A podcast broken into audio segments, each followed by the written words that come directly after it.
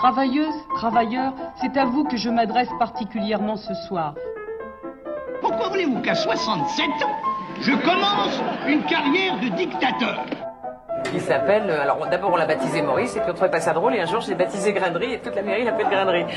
Voilà. Bonne nuit les petits, faites de beaux rêves, tonton veille sur vous. Le risque d'importation de cas depuis Wuhan est modéré. Il est maintenant pratiquement nul puisque la ville, vous le savez, est isolée. J'assume pleinement la responsabilité de cet échec et j'en tire les conclusions en me retirant de la vie politique après... Je vous demande de vous arrêter. Non, non, non. J'ai décidé de dissoudre l'Assemblée nationale. Bonsoir Radio Temps Rodès, bonsoir Alpiton. Bonsoir à tous, salut Denis. Bonsoir Rosgur, euh, aujourd'hui nous... Bienvenue dans cette quatre-vingt-deuxième émission d'Escapade. Ah oui, déjà. Déjà, pour, une act- pour une pers- un personnage qui va, aurait pu fêter ses quatre-vingt-cinq ans le vingt-trois septembre dernier. Eh oui, alors c'est pas vraiment de l'actualité, mais presque. Malheureusement, elle nous a, nous a quittés il y a quelques années, mais en tout cas, on est heureux de vous partager euh, cette euh, histoire, cette péripétie, euh, avec des hauts et des bas, avec vous pour cette rentrée radiophonique. Oui, donc pour ce mois de septembre, nous allons évoquer le destin tragique d'une grande actrice aux yeux bleus, actrice franco-allemande qui a ému son époque, bouleversé ses contemporains et surtout touché toutes les personnes qui ont croisé son chemin. En témoigne, euh, nous sommes parlé de Romy Schneider. Pardon. um... Ah oui, d'accord, moi ça me fixe voilà. Aussi sur le sujet que je vais aborder avec vous. Oui, tout à fait. Ravi de l'apprendre à l'instant T. Tu vas pouvoir préparer ton texte sur euh, le témoignage ici de, pendant le témoignage ici de Philippe Noiret, interviewé dans les T V cinq MONDE en deux mille au Festival de Cannes, soit vingt ans après le décès de Romy Schneider, mais toujours ému, Philippe. Un mot sur Romy Schneider, on vous associe dans ce film euh, qui a eu un grand succès, Le Vieux Fusil. Oui. Et, et là aussi, c'est une image qui reste. Ah ben oui, bien sûr, oui, oui. Non, c'était, oui, ça a été, ben c'était, c'était une, une comédienne absolument hors catégorie et une personne tellement touchante, tellement attachante que on ne pouvait pas ne pas, ne pas être séduit. Mais j'ai, J'ai beaucoup, j'ai beaucoup de mal à... J'ai, pas, j'ai du mal à... Je ne peux pas en parler, encore. C'était en quelle année ça, Denis ? Tu t'en rappelles ? C'était en deux mille, le Festival de Cannes deux mille, soit à peu près vingt ans après le décès de l'actrice. Et c'est toujours un choc, quoi. Très, très difficile. Donc on va, on va évoquer sa vie, parce que, effectivement, euh, accrochez-vous, parce que je ne vous cache pas que j'ai passé ma veille un peu dans le désespoir suite à, à, bah, à la découverte de sa vie pour essayer de la retranscrire ce soir. Donc, Romy Schneider est née le, le vingt-trois septembre, comme tu l'as dit, en mille neuf cent trente-huit, à Vienne, en Autriche, qui est alors occupée par l'envahisseur allemand. Enfin, on verra, c'est peut-être pas l'envahisseur vis-à-vis de ses parents. Son nom de naissance est Rosemarie Magdalena Albach-Betty. Sa famille d'origine viennoise et de tradition artistique, puisque son arrière-grand-père Rudolf Retty et son arrière-grand-mère Kate Retty, euh, ou Retty, étaient déjà acteurs de théâtre et metteurs en scène. Et Kate Retty qui était con... comparée à Sarah Bernard, euh, prussienne de son époque. Donc c'était pas n'importe qui euh, dans le théâtre euh, du dix-neuvième siècle. Sa mère, euh, Maria, est de Augsbourg, en Sud-Bavière, et son père, euh, Wold, est autrichien. Tous deux comédiens se sont rencontrés sur le tournage du film « Petite, je me réjouis que tu viennes » en mille neuf cent trente-trois. Le couple se marie en mille neuf cent trente-sept à Berlin, et un an après, née en mille neuf cent trente-huit, le vingt-trois septembre, Rosemarie Magdalena. Ce nom lui vient de la contraction entre ses deux grands-mères maternelles, Rosa et Marie, donc Rosemarie. Donc Romy. Voilà, abrégeons. Elle baigne donc dans ce monde du cinéma, des arts, dès sa tendre jeunesse, et c'est par le truchement du hasard qu'elle y fait même ses premiers pas. Oui, puisque sa mère, euh, Magda Schneider, tournait beaucoup de films officiels du régime à l'époque, en, en vigueur à l'époque en mille neuf cent trente-trois en Allemagne, un régime nazi, pour dire les choses, et a même une fois rendu visite à Adolf Hitler dans son nid d'aigle en Autriche. Cet état de fait a fait qu'après la guerre, Magda Schneider, la mère de Romy, grande actrice des années trente, a été bannie du cinéma allemand post-deuxième guerre mondiale euh, dix, euh, pendant à peu près dix ans. Et alors, sur, de son retour sur les plateaux pour les films de Fender Feise, Filder, Federblunt, le film requiert une, une actrice pour le rôle du film et Magda Schneider propose sa fille de quinze ans pour jouer sa propre fille dans le film.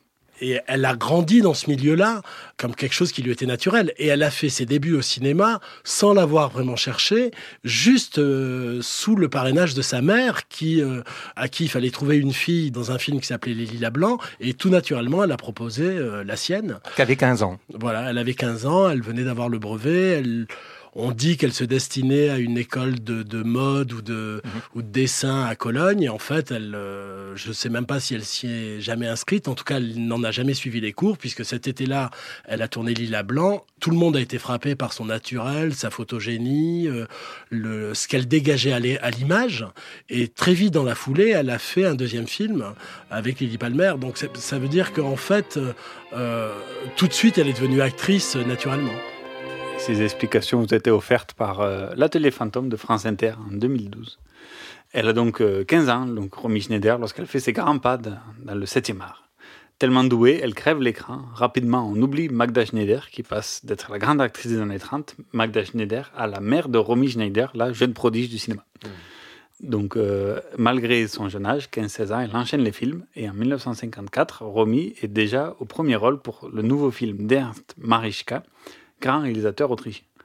Le film, c'est Madenhahe, Einer König, les jeunes années du, d'une reine. Donc vous aurez reconnu, c'est le film Les jeunes années d'une reine qui parle. Sissi. De... Voilà. Bien sûr. Sissi, l'impératrice. l'impératrice. La, donc la, la première, de, le premier film du, de la trilogie Sissi, trilogie qui va se compléter par. Euh, je ne sais pas si tu connais le deuxième. Comment il s'appelle ? Je crois qu'il s'appelle Sissi euh, Shri Kaslachshache Ein Kaiserin. Sissi face à son destin. Ça, c'est, c'est ça. Le troisième. Le deuxième, c'était Sissi, tout simplement. Merde, tu vois, le, j'aurais dû mieux le travailler. Le premier, c'est Les jeunes années d'une reine. Le troisième, deuxième, Sissi. Le troisième, Sissi face à son destin. En français, ça, on va vous, vous éviter les décibels de, de, de saturation dans votre poste radio. J'ai fait allemand euh, L V dix-huit, je crois. Ouais. En tout cas, c'est l'histoire de l'impératrice Elisabeth, hein, duchesse de Bavière, puis impératrice d'Autriche, née en mille huit cent trente-sept et morte assassinée en mille huit cent quatre-vingt-dix-huit à Genève par un militant anarchiste du nom de Luigi Lucchini. Rien à voir avec Fabrice. Oui, tout à fait. Et Luigi. Et euh, Sissi est avant tout un film sur rien l'histoire... Euh... Rien à voir avec Jésus non plus. Une petite dédicace ah. à Nelson Montfort pour les connaisseurs. S'il si nous écoute. Et donc, euh, Sissi, la trilogie, était avant tout une trilogie sur l'histoire de l'Autriche. Un film à visée nationale et nationaliste dans un pays en pleine reconstruction, euh, déclaré neutre de force après la Deuxième Guerre mondiale. Malgré l'immense succès en Autriche de la trilogie et dans le monde germanophone en général, Romy va refuser de tourner le quatrième épisode de la saga. Elle va refuser même la coquette somme de quatre millions de Deutschmark pour le tournage du quatrième volet. C'est pas rien. Non, mais on, elle avait déjà un peu de conviction, quoi. Elle pouvait pas faire les choses pour n'importe quoi, même si on lui proposait énormément d'argent. Et alors qu'elle avait même pas dix-huit ans. Il mmh. faut, faut aussi mettre tout ça en contexte. Et ceci met en rogne sa mère, Magda, et son beau-père, qui est aussi agent. Intéressée par l'argent. Oui, plutôt, parce qu'elle, sa carrière, elle chutait. Celle de sa fille, les carrières des deux, la mère et la fille se croisaient. Et son beau-père, agent, qui, forcément, les dix pour cent de l'agent, quatre-vingts millions de marques, bon, ça fait mal que ça passe sous le nez, quoi. Et euh, Romy prend aussi une volée de bois vert de la part de la presse autrichienne et allemande, qui n'est pas du tout tendre avec la traîtresse à leurs yeux, la princesse qui refuse de jouer la princesse. Et, et c'est pire que ça, on le verra après. Tout à fait. Mais euh, on a les Petit... débuts du conflit entre, grosso modo, la presse écrite allemande, autrichienne, avec euh, Romy Schneider. Et malgré tout, le troisième film de la trilogie va être le représentant officiel de l'Autriche au Festival de Cannes en mille neuf cent cinquante-huit.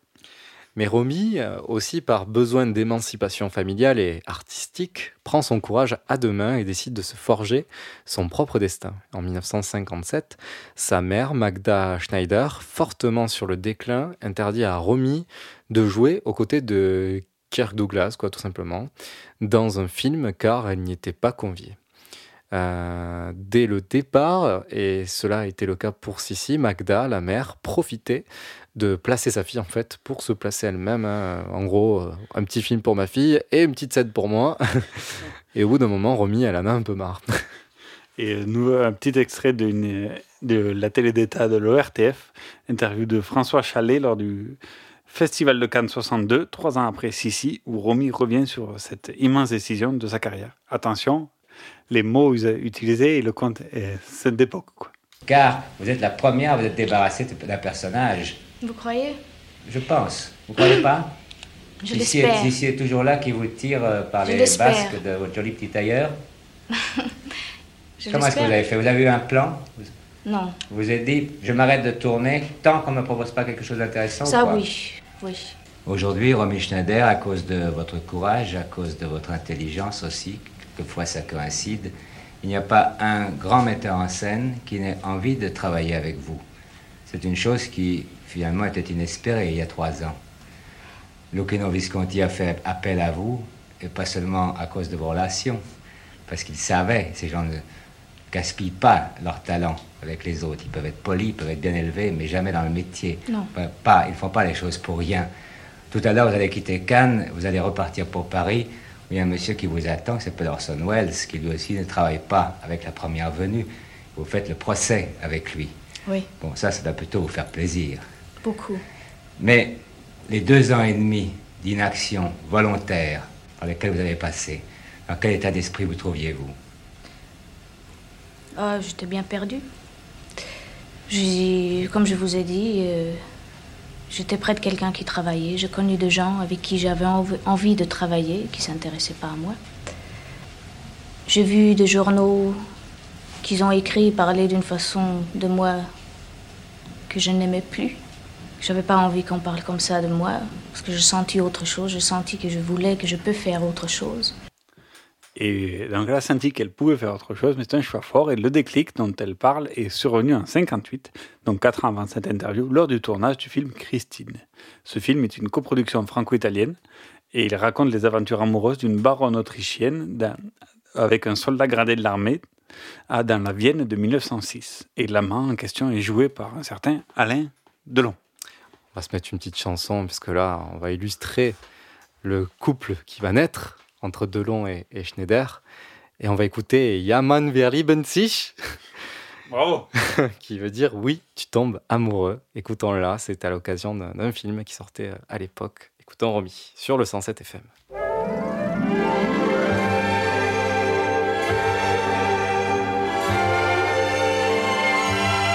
Ja, man verliebt sich so leicht, wenn die Nachtigall singt. Wenn die Nachtigall singt im Mai und man ergibt sich so leicht, wenn die Geige erklingt, denn die Geige erklingt für uns zwei. Darum hat ja der Herrgott die Geigen uns gemacht. Hat geschaut, dass er Nachtigall gibt. Der Mensch ist nur ein Mensch, so hat er sich gedacht. Erst wenn der Mensch verliebt. Und man verliebt sich so leicht, wenn die Geige erklingt, wenn die Geige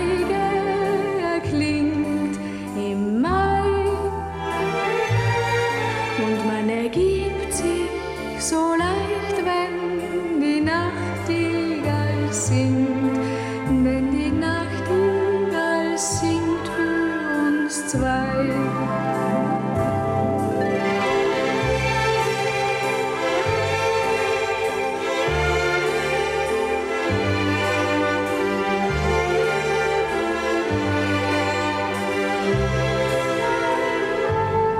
Ja, man verliebt sich so leicht, wenn die Geige erklingt, denn die Geige erklingt für uns zwei.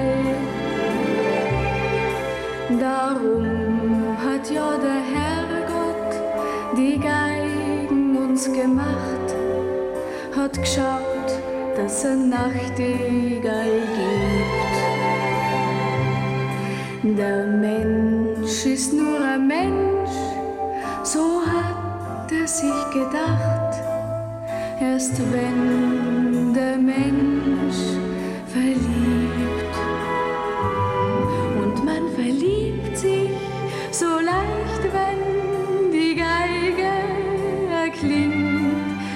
Meine Geige erklingt im Mai und man ergibt sich so leicht, wenn die Nachtigall singt, denn die Nachtigall singt für uns zwei.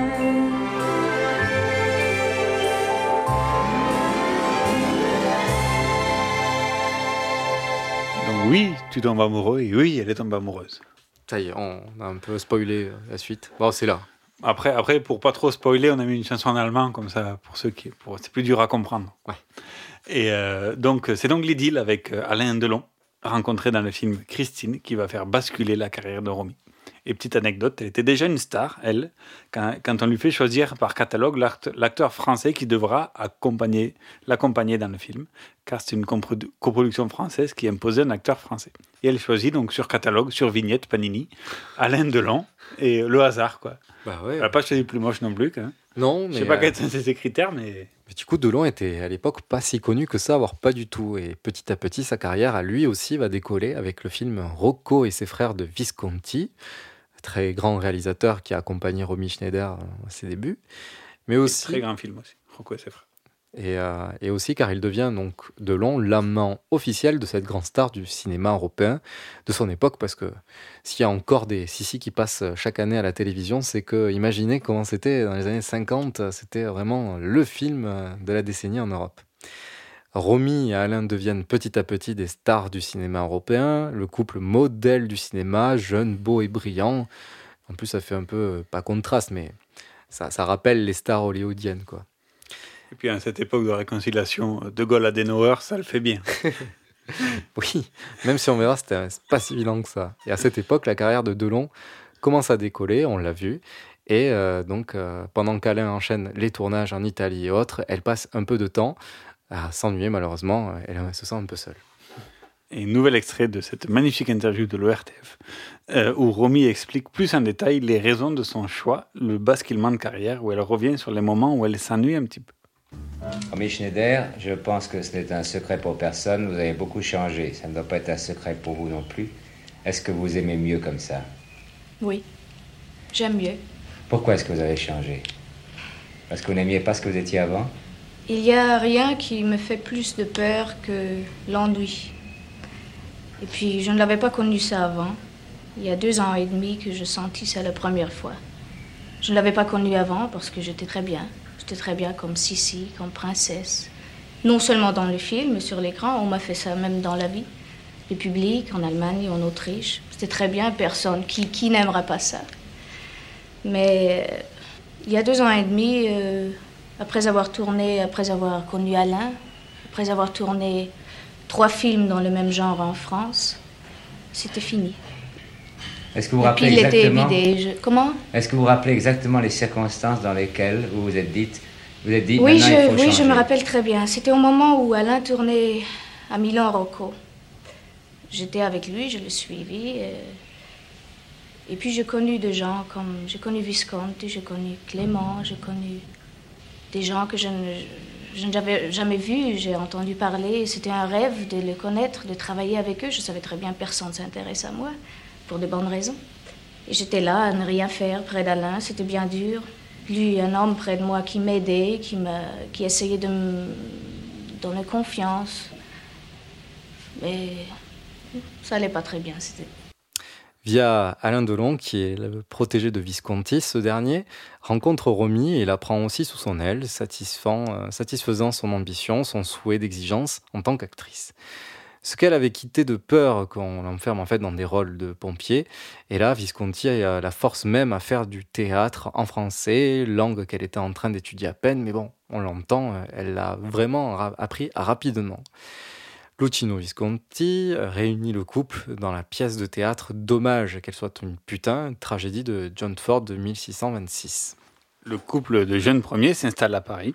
L'idylle est intense, fusionnelle. Romy est très séduite par Alain, grand séducteur s'il en est, mais le jeune fougueux, ambitieux d'une liberté qu'elle recherche à cette époque. Donc euh, les, deux, les deux volontés se, se trouvent.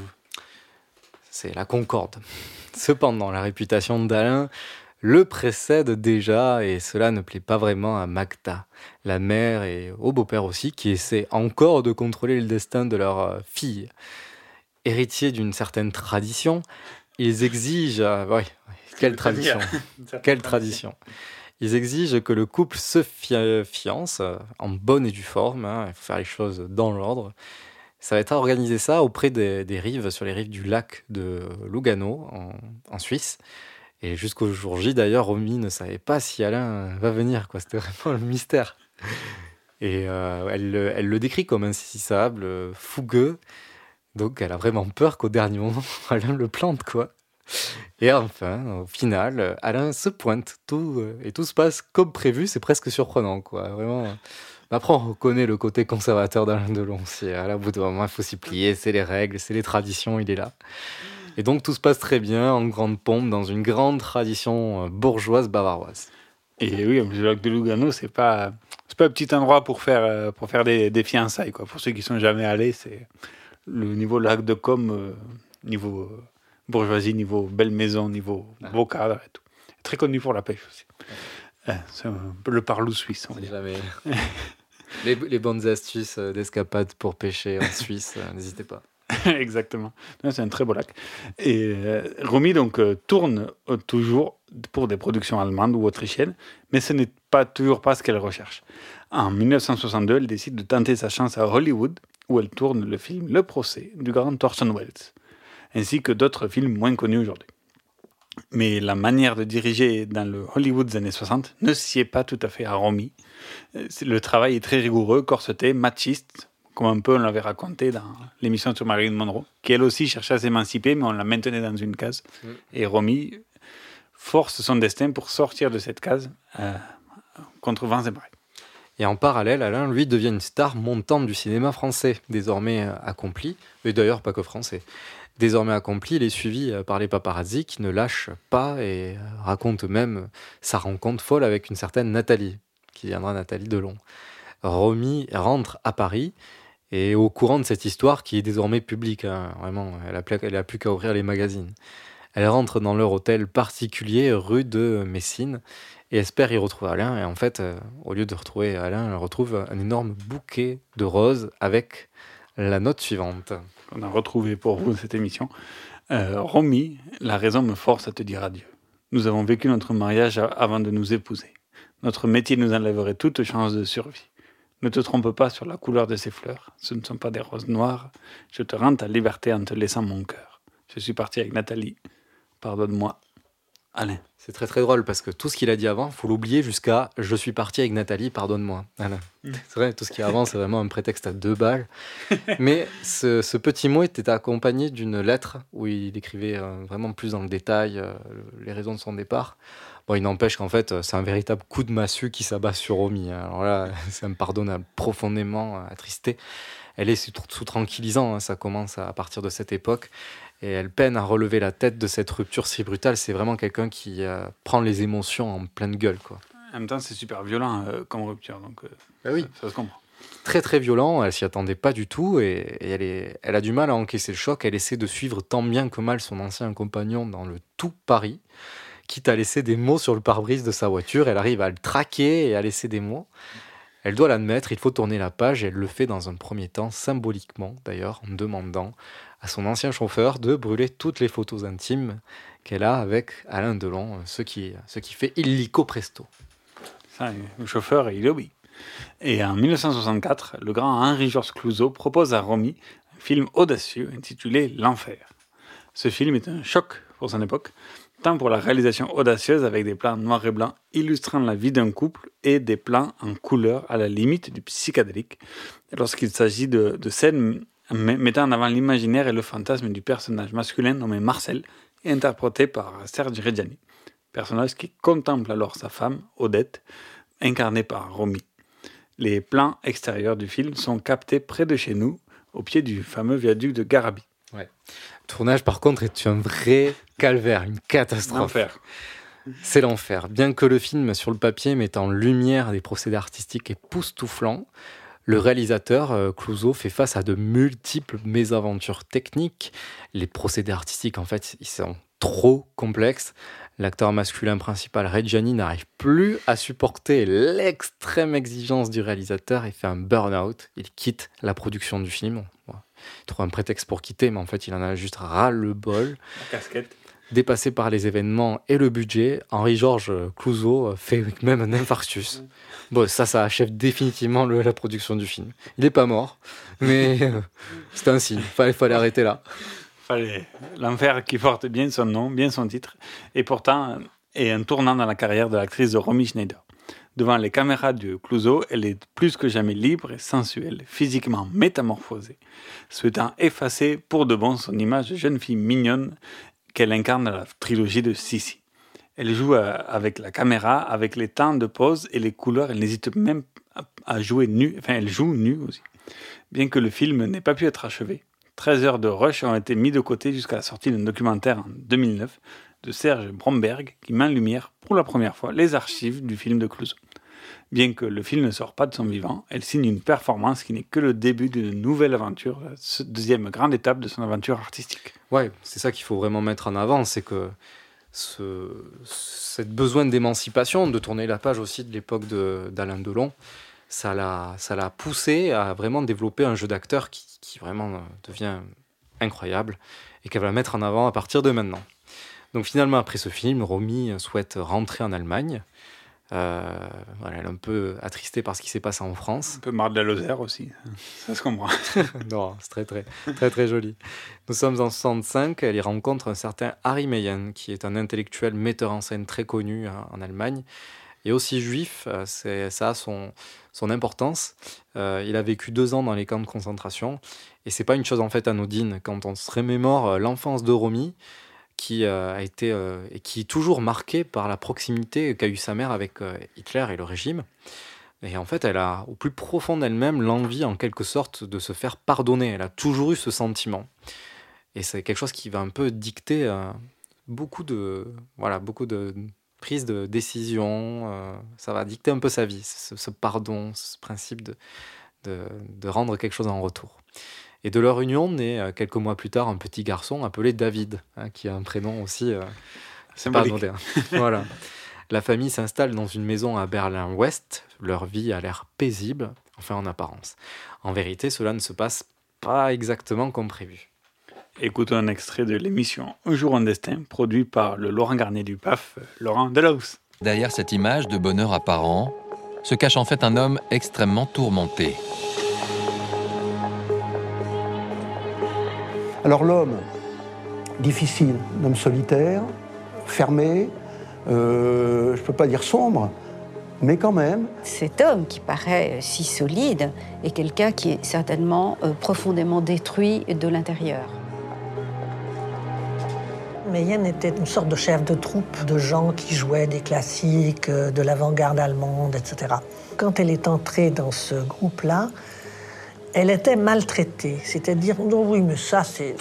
Elle a fait quelques films en France, mais c'est rien du tout, c'est si, si, nous, on est des vrais comédiens. Elle a eu toute sa vie un complexe d'infériorité terrible, et en Allemagne, c'était encore plus gros, parce que oh, tout revenait. Il prenait plaisir à, à, à la casser comme ça, en lui disant qu'elle était... Qu'elle était euh, que c'était une mauvaise comédienne, que c'était une, c'était pas une intellectuelle, que c'était une petite dinde.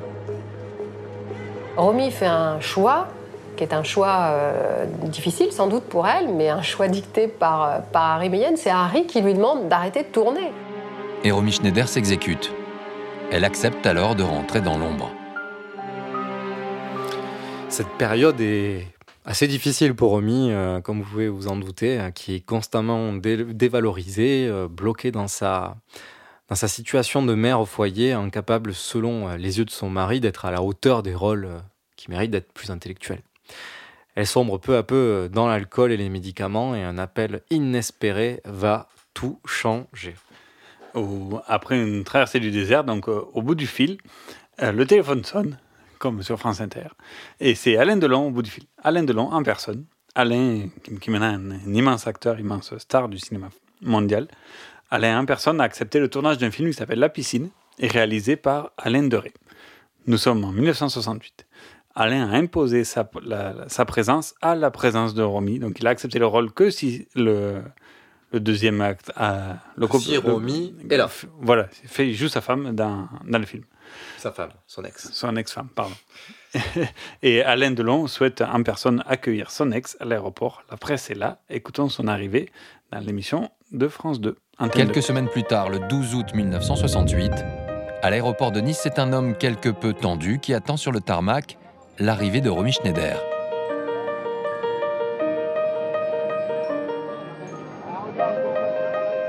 Il est un peu tout, pas excité, j'allais dire, non, mais tout ému, là, d'attendre. Il va un peu à droite, à gauche. Il était assez impatient, vous savez qu'il était un peu nerveux, toujours, enfin nerveux, Alain Delon. Et là, effectivement, il attendait avec beaucoup d'impatience. Alain Delon, dans quelques instants, Romy Schneider va atterrir sur l'aéroport de Nice-Côte d'Azur. Êtes-vous un petit peu ému ? Comme Alain Delon et Romy Schneider, il y avait eu une romance entre eux, ils étaient restés plusieurs années ensemble et qu'ils s'étaient séparés, je me, je me dis, bah, tiens, je vais lui poser la question, est-ce que vous êtes ému de, de retrouver Romy Schneider ? Je ne cacherai pas que je suis un peu ému, oui, parce que finalement, c'est à peu près jour pour jour, après dix ans se sont écoulés depuis la première fois où je suis venu l'accueillir sur un aéroport, en mille neuf cent cinquante-huit. Et à ce moment-là, l'avion de Romy Schneider arrive.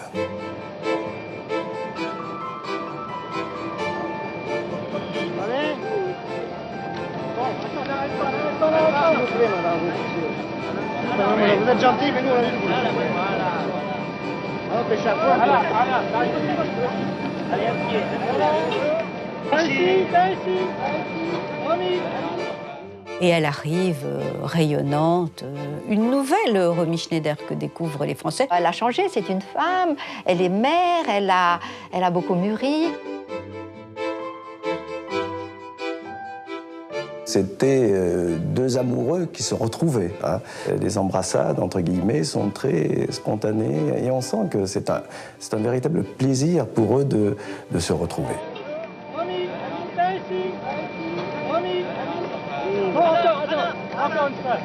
Romy Schneider, c'est avec beaucoup de joie que nous vous retrouvons sur la Côte d'Azur. Romy Schneider, vous venez tourner un film à Saint-Tropez. Ces retrouvailles avec Alain Delon, un petit peu d'émotion dans la voix peut-être ? Oui, oui, oui. Vous êtes heureuse de retrouver Alain Delon ? Très. Le tournage du film réalisé par Jacques Deray se passe dans une villa sur les hauteurs de Saint-Tropez. Bon, autant dire que les conditions de tournage sont idéales. Il y avait une sorte d'ambiance de vacances et tout le monde était en fait à l'aise, apaisé sous le soleil de la Côte d'Azur. C'est donc une vraie bouffée d'oxygène pour Romy après ces quelques années d'angoisse à Berlin. Elle est à l'aise devant l'écran et l'alchimie prend avec Delon.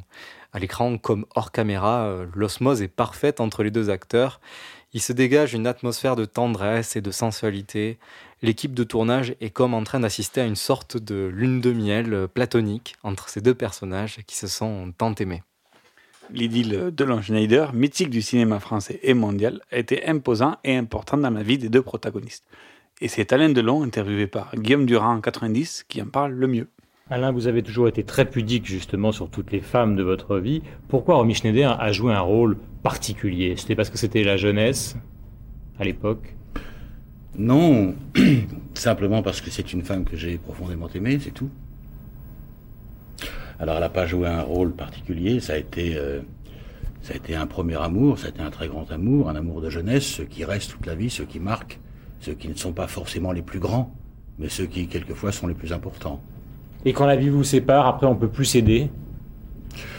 Bah si, euh, la piscine en est une, une, une preuve, puisque personne ne voulait plus de Romy au cinéma, personne ne voulait plus de Romy en France. J'ai été la chercher en Allemagne, je l'ai imposée dans la piscine, j'ai dit le film se fera avec elle et moi où il n'y aura pas de film. Je vous passe les détails et le film s'est fait avec Romy Schneider et Alain Delon. Et à partir de là, elle a attiré l'attention de Claude Sautet, d'autres metteurs en scène, et elle a fait la carrière que vous savez, qui était une carrière française, elle est devenue une actrice française. Cette proximité a été captée par les caméras, des scènes sont devenues cultes. La piscine est un succès total, tel qu'il entre dans les films cultes du vingtième siècle. De par sa beauté et son jeu éblouissant, Romy éclabousse l'écran, et cela lui permet de devenir une grande actrice, la grande actrice qu'elle aurait toujours dû être. Elle, dès lors, tous les réalisateurs français veulent de nouveau tourner avec elle, elle en profite pour revenir habiter à Paris. Très vite, un réalisateur tombe sous son charme. Claude Sautet cherche son actrice principale pour son nouveau film « Les choses de la vie ». Il s'agit de Romy Schneider euh, et, euh, et elle accepte bien sûr. Elle y retrouve le célèbre Michel Piccoli, avec qui elle va enchaîner plusieurs collaborations euh, lors des, de la prochaine décennie. Le, le film sort en soixante-dix et c'est de nouveau un triomphe, que ce soit en salle et, et, et même dans la critique de la presse cinématographique. Donc euh, un, vrai, un vrai succès sur tous les plans. Le film est en lice pour la Palme d'Or de Cannes. Et en plus du film, une chanson qui n'est diffusée qu'en radio accompagne également la sortie du film aux grandes dames du compositeur Philippe Sard, qui n'aimait pas cette chanson et qui ne l'a même pas mis dans le film. Voilà. Écoutons la chronique Tube and Co de Rebecca Manzoni, diffusée dans la matinale de France Inter. Ce matin, vous dédiez Tube and Co à la chanson d'Hélène, morceau associé au film Les choses de la vie de Claude Sautet. Qu'est-ce que tu fais ? Je te regarde. Romy Schneider et Michel Piccoli. Il interprète Pierre, elle joue Hélène et ils sont amants. Pierre a un grave accident et dans l'interstice entre la vie et la mort, il voit défiler sa vie. Il a quitté sa femme et son nouvel amour avec Hélène battrait de l'aile. C'est Philippe Sard qui compose la musique des choses de la vie. C'est sa première bande originale, il a vingt-deux ans. Jean-Louis Dabadi co-écrit le scénario et pour la chanson, il disait, je cite, qu'il était comme un peintre du dimanche. Pourtant, il faut avoir le geste juste pour dire un amour qui s'éteint avec ces mots-là. Ce soir, nous sommes septembre. Ce soir, nous sommes septembre et j'ai fermé ma chambre, le soleil.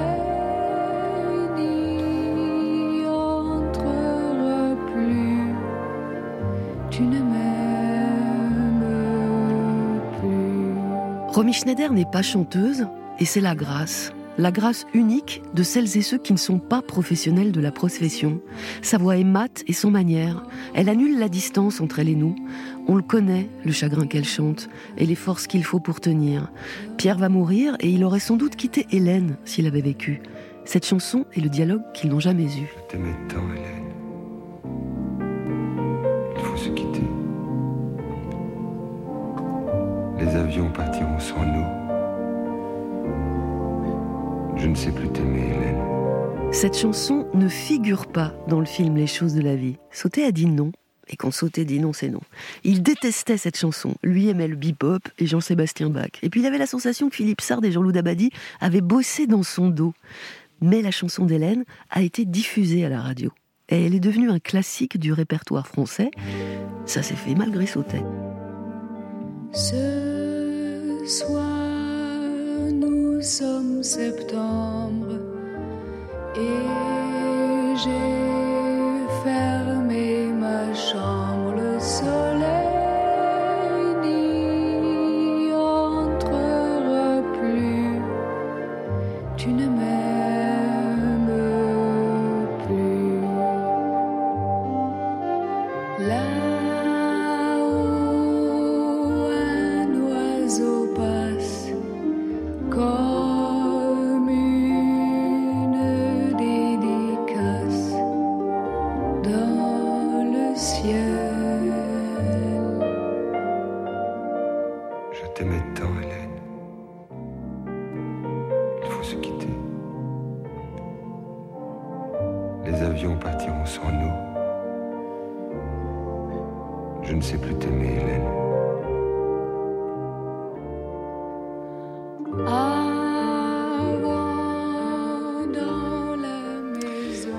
Et la carrière de Romy est littéralement relancée en France, mais aussi en Europe, que ce soit en Italie, qui produit des... encore en fait des belles productions cinématographiques. Hein, c'est plus le cas. Pourquoi encore euh, c'est toujours le cas. Je... Alors, pas à tous les auditeurs d'R T R, je vous propose de m'envoyer de suite sur le Facebook ou l'Instagram un cinéma, un film qui a fait le top du monde artistique italien. Malheureusement, dans la production a un peu baissé. Mais à l'époque, c'était vraiment au top. Donc elle fait des films en Italie, mais aussi en Angleterre, comme par exemple pour le film L'Inceste ou encore en Israël. C'est pas anodin, ça aussi. Notons une troisième et dernière collaboration avec Alain Delon dans le film franco-italien L'assassinat de Trotsky, réalisé par Joseph Losey et sorti en soixante-douze. Durant ces années, elle enchaîne également les succès avec les plus grands partenaires de l'époque que sont Michel Piccoli qu'on en... Piccoli qu'on entend. Piccoli, non. Michel Piccoli, je, je... à la bonne vôtre. Gardons notre sérieux. Il y avait Piccoli, Philippe Noiret, euh, Jean-Louis Trintignant. Mais, voilà, Piccoli, Trintignant. Et aussi euh, Yves Montand.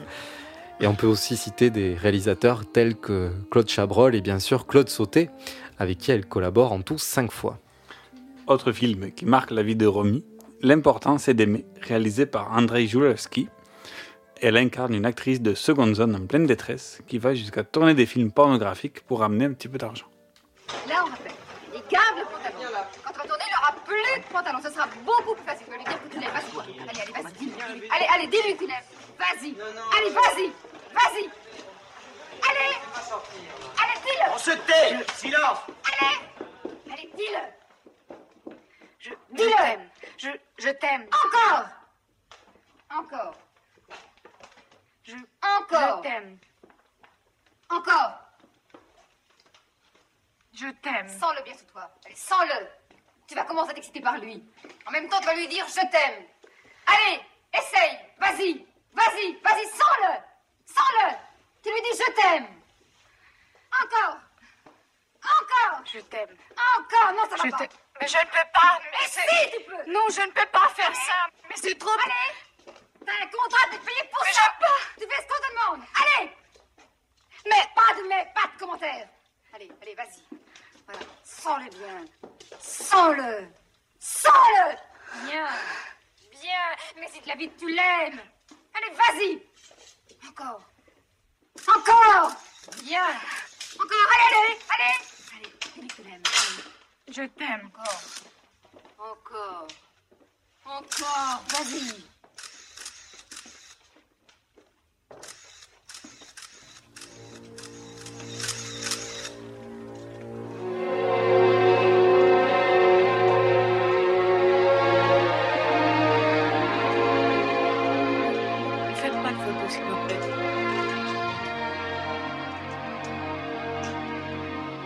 Comédienne, vous savez, je sais faire des trucs bien. Ça ici, je, je l'ai fait pour bouffer. C'est tout, alors ne faites pas de photos. C'est celui-là. Ça vous plaît. Combien ? Quoi ? Ne faites pas de photos. On prend le plateau. Mais qu'est-ce que vous foutez là ?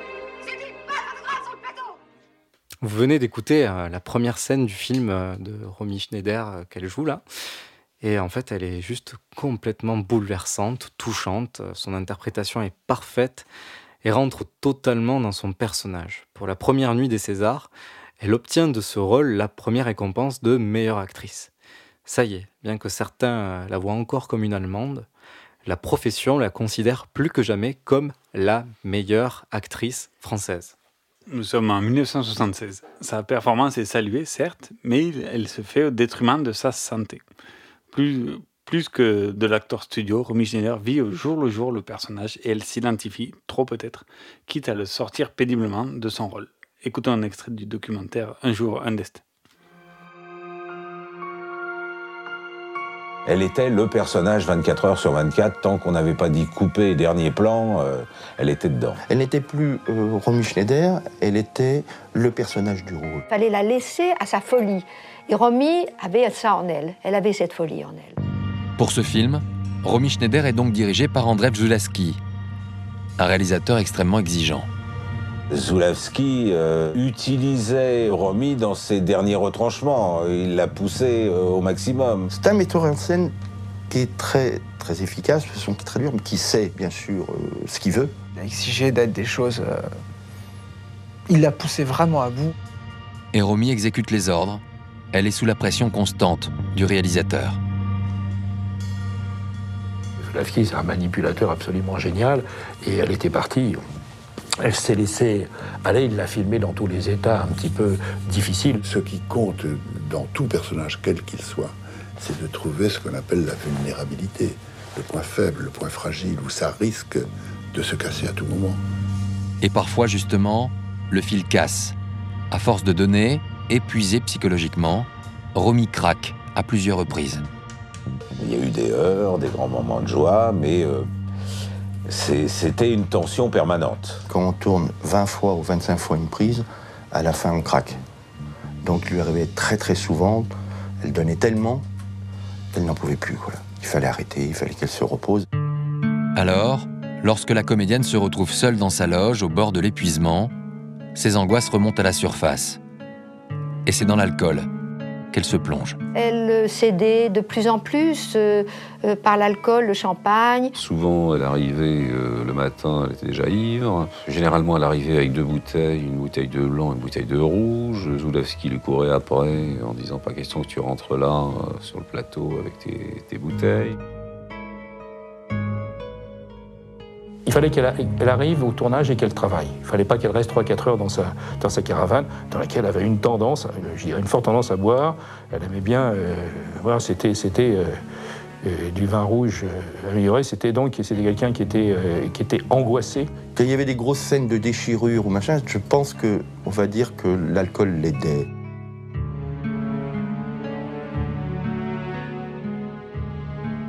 Elle était paumée aussi.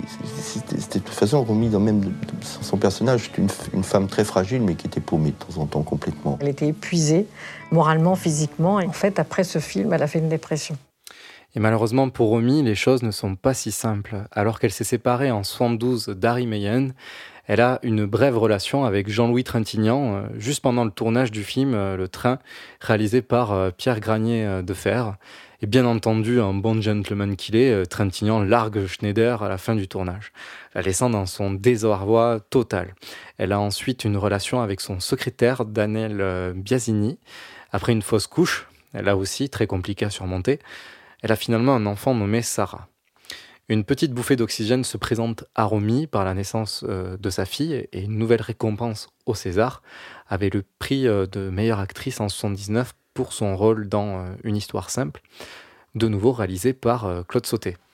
Pour autant, les tournages sont toujours aussi compliqués. Romy Schneider a toujours du mal à sortir des personnages, elle est très souvent emportée par ses émotions. Les producteurs peinent à canaliser ses fougues, ses peurs, ses angoisses.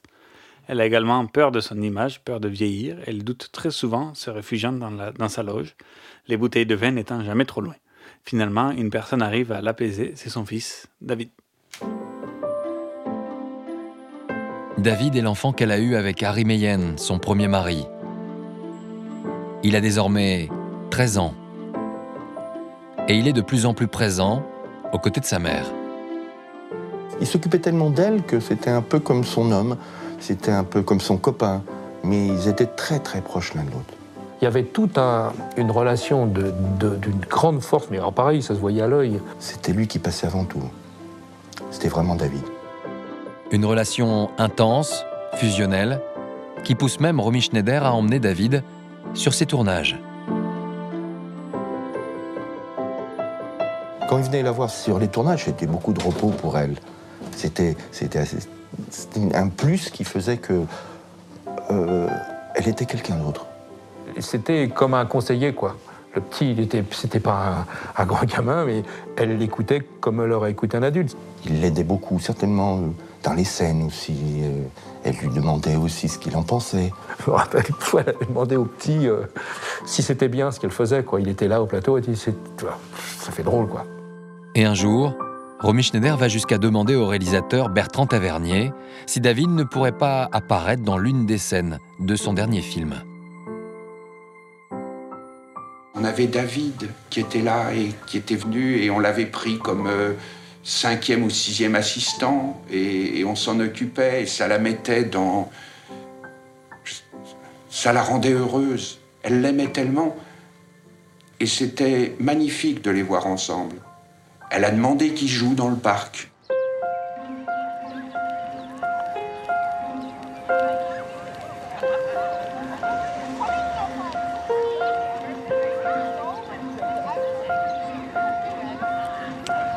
Des images, des regards, tout cela est imprimé sur la pellicule d'un film intitulé « La mort en direct ». Titre prémonitoire. Malheureusement, un très bon, très bon film. Quelques mois avant le tournage, alors qu'elle est au Mexique avec sa fille Sarah, elle apprend par télégramme le suicide de son ex-mari, Harry Meyen. Très touchée, très affectée forcément par la nouvelle, elle rentre immédiatement en Allemagne pour assister aux obsèques.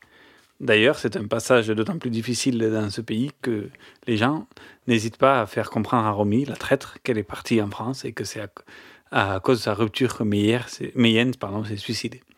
Bref, les vieux démons ressurgissent. Nous sommes toujours en soixante-dix-neuf. Et plus que jamais, son quotidien est rythmé par de calmants antidépresseurs. La relation se dégrade aussi de plus en plus avec Daniel Biasini, si bien que le couple se sépare en février quatre-vingt-un. Quelques mois plus tard, après une chute accidentelle depuis un rocher, elle se brise le pied, ce qui retarde le tournage du film La passante du sans souci, qu'elle doit tourner avec Michel Piccoli, un film d'ailleurs d'une idée originale de Schneider, tiré du livre du même nom, écrit par Joseph Kessel, qui parle de la fuite en France d'une femme et d'un enfant juif pendant l'Allemagne nazie. Ça fait écho à un attentat qui venait d'avoir lieu à Paris dans le seizième arrondissement contre les Juifs. Une fois remise, Romy Schneider est transportée quarante-huit heures avant le début du tournage en urgence à l'hôpital, cette fois-ci pour des violentes douleurs abdominales. On lui diagnostique une tumeur dans le rein droit. Il est ordonné une ablation sur le champ. Pendant sa convalescence, elle y rencontre le producteur Laurent Pétain et tombe amoureux, et les deux tombent, tombent amoureux.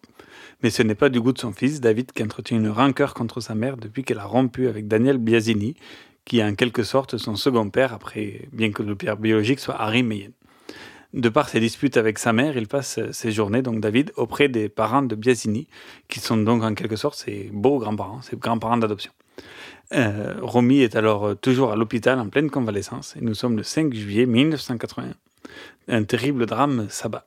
Alors que David rentre d'une sortie à bicyclette, il souhaite ne pas déranger ses grands-parents et décide de, d'escalader le portail qui est alors fermé. David glisse, s'empale sur les pointes du portail. Transporté d'urgence à l'hôpital, il est trop tard. Il y avait cette femme assise sur un banc devant la porte du bloc opératoire. Je ne savais absolument pas qu'il s'agissait de Romy Schneider. C'était simplement une femme qui était euh, euh, défaite et angoissée parce que c'était son fils qui était en cause. Je lui ai expliqué les choses et je me souviens que elle avait quasiment déjà compris avant que la situation était si grave que son fils n'allait pas en réchapper. Elle est restée euh, très digne, très calme, euh, simplement euh, elle pleurait manifestement, c'était une femme détruite.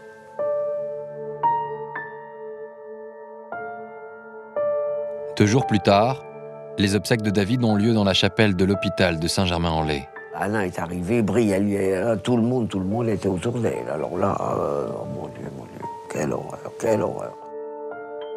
La cérémonie a lieu dans la plus stricte intimité. Alain Delon est là, aux côtés de Romy Schneider.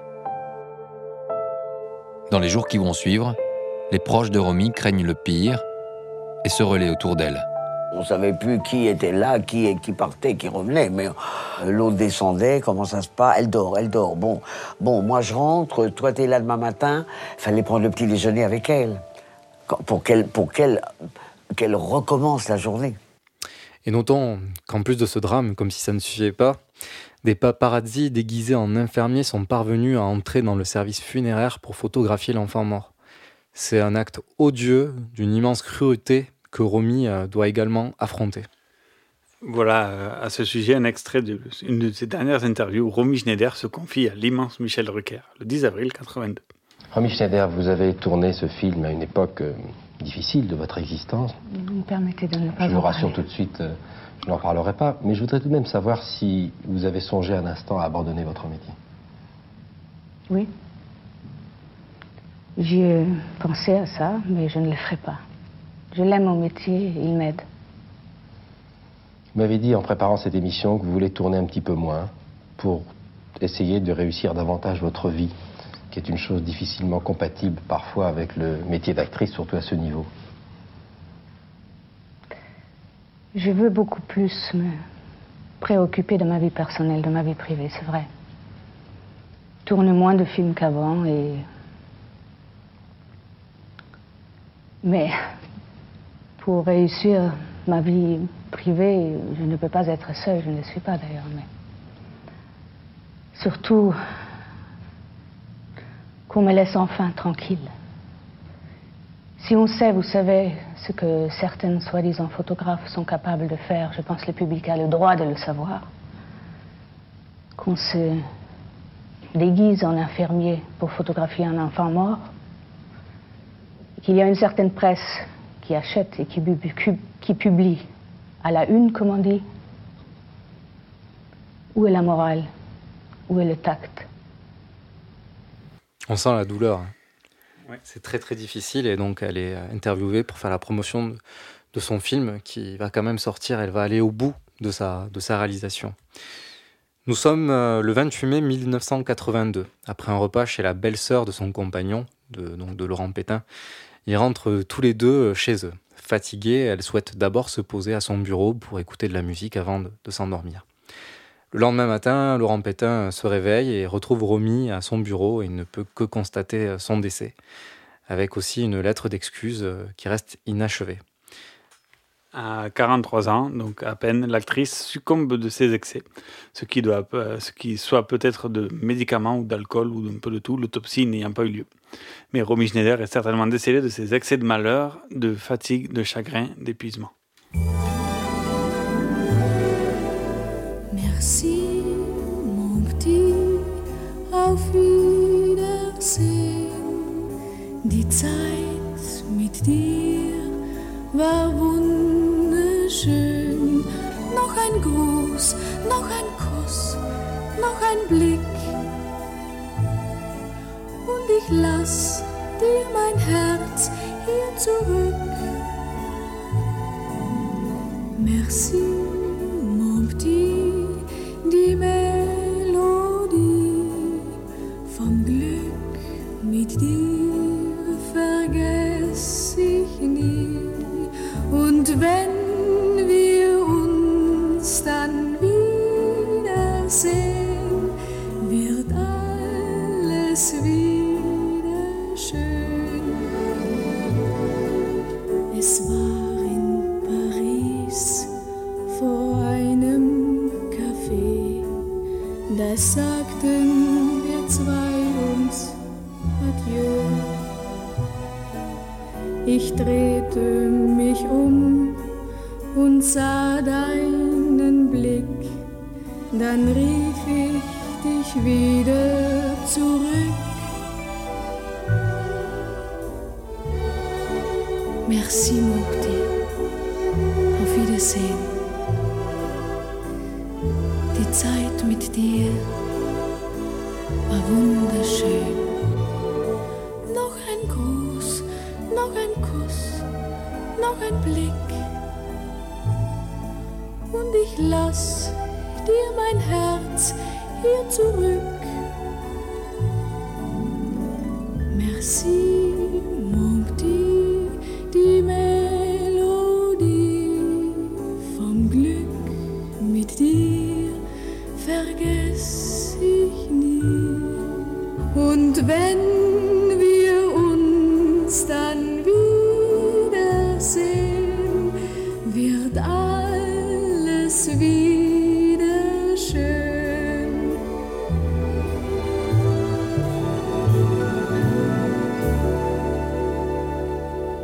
C'était Romy Schneider, Merci mon petit, qui est un film qui, allemand qui est sorti en cinquante-sept. Et voilà, on a voulu finir sur cette petite touche un peu, un peu moins lourde, parce que c'est vrai que la, la fin de la vie pauvre, était euh... très très très compliquée. Donc euh, autant vous dire que profitez bien à fond de votre vie maintenant, des personnes qui vous, que vous aimez. Euh, voilà, c'est, ça, ça permet de remettre ça aussi en, en exergue. Voilà, il faut que vous profitiez à fond de chaque instant pour ne pas les regretter et pour essayer de... de pas avoir ce genre de, d'enchaî- d'enchaî- d'enchaînement de mauvaises situations comme ça qui peuvent amener à du désespoir. Voilà, c'est quelque chose euh, qu'il faut avoir en tête, quoi. Et profiter de la vie, c'est aussi euh, profiter pour revoir les films de Romy Schneider qui, qui la plupart euh, valent la peine, sont super intéressants. Oui, pas tous, mais, mais la plupart sont quand même euh, des beaux chefs-d'œuvre. Elle a eu deux Césars de meilleure actrice, elle a été reconnue par la profession et profession française, une actrice française. Et, et ça... allemande aussi, quand même, pas que... Tout à fait, allemande aussi, mais euh, moi je dis ça parce que c'était assez compliqué pour elle au début euh, de se sentir euh, française. Et, et... Bah, jusqu'aux années soixante-dix, on l'appelait Lacheleux, donc euh, c'est compliqué quoi, de voilà. faire son nom. Mais, euh, mais en tout cas, nous on se retrouve euh, mois prochain pour ouais. une nouvelle émission inédite. C'est ça. Plus joyeuse, plus guillerette, on, on vous le promet. Promis. promis. On a déjà une bonne idée en tête et ça sera pas du tout sur le même thème. Mais voilà, on sera ravis de vous y retrouver. On, on souhaite à tous de passer une bonne semaine d'ici là. Et puis à bientôt. En me retirant de la vie politique, après, je vous demande de vous arrêter.